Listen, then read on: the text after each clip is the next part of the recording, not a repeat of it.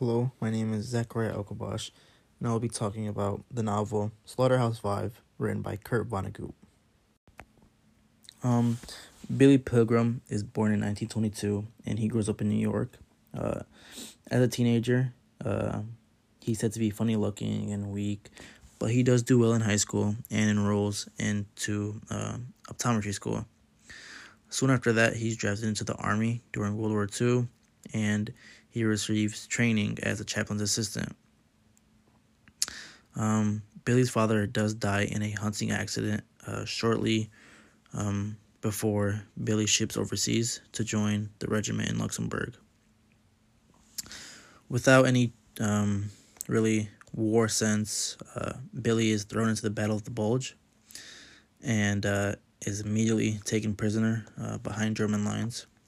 Um, but just before he does get captured, this is uh, his first experience um, of a time shift, and he sees uh, his whole entire life from birth to death in one go.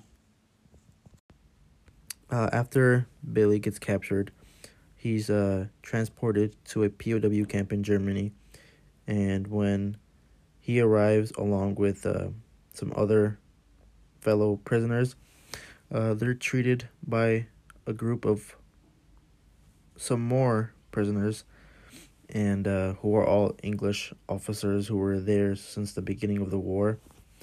Um, Billy's time at the camp was not so pleasant. He uh, suffered a breakdown and had to get a shot of morphine that sent him into a, another time shift again. Uh, after his um, time shift moment, um, him and some other prisoners uh, have to travel to uh, the city of Dresden. Um, and that's where the prisoners have to do their work and labor. And uh, their camp was a former slaughterhouse, which gives the title Slaughterhouse Five. Um, this one night, uh, the Allied forces um, they do bomb the city and destroy pretty much all of Dresden and kill about a hundred thousand people.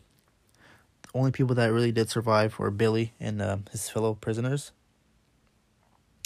Uh, because they were in a uh, meat locker, and that's really the only way they survived.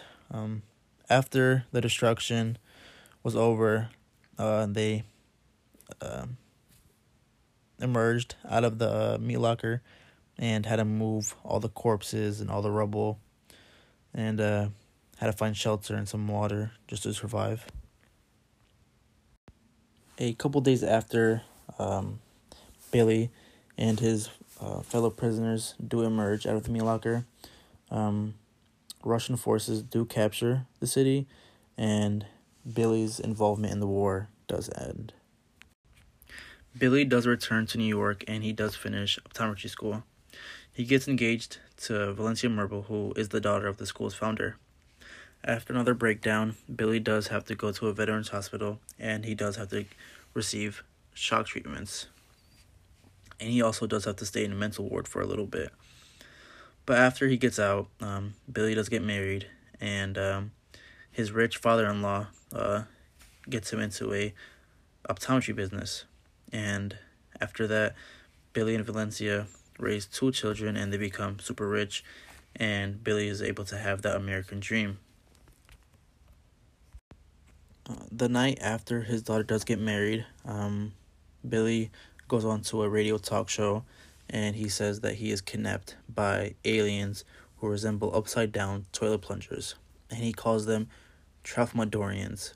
Uh, he says they took him in a fl- flying saucer and uh, took him to a, the planet Tralfamadore, where they made him mate with a movie actress named Montana Wildhack. Um, she, just like Billy, uh, was brought from Earth to live uh, in a zoo where the Tralfamadorians can um, sort of observe other uh, uh, beings. And uh, he also says the Tralfamadorians explain to him that their uh, vision of time um, exists simultaneously in uh, the fourth dimension. And so then when someone dies, that person who is dead is just at that particular time. Uh, and so at another time, uh, they are either alive or just sick or just doing all right. And uh, the Tralfamadorians, I guess, prefer to look at the nicer moments. In the book, when uh, Billy does return to Earth, uh, at first he doesn't say anything, but later on in the talk show he does. But after all of that, um, he gets on a plane to go to an optometry conference, and the plane does crash into a mountain. And out of everyone that died, Billy is the only survivor. Um, a brain surgeon does have to operate him uh, to make sure, you know, he's all right. Um, and so then on Valencia's way to visit him there, uh, she dies of some carbon monoxide poisoning after she crashed her car. Um, Billy's daughter, uh, which is her name is Barbara, um, she places him under the care of a nurse uh, back in um, New York, and he feels that the time that he's in right now, uh, he has to tell everyone what he's learned.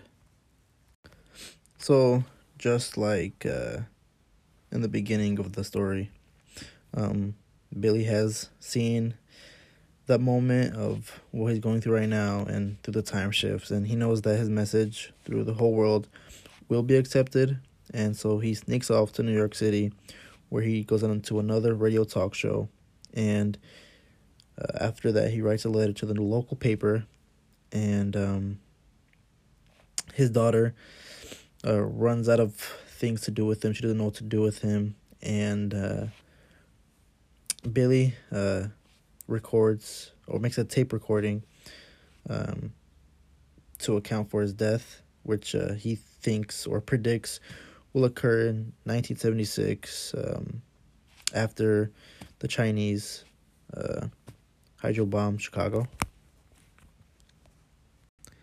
Billy does say uh, that he knows that some vengeful man that he knew in the war will hire someone else to shoot Billy, and that um,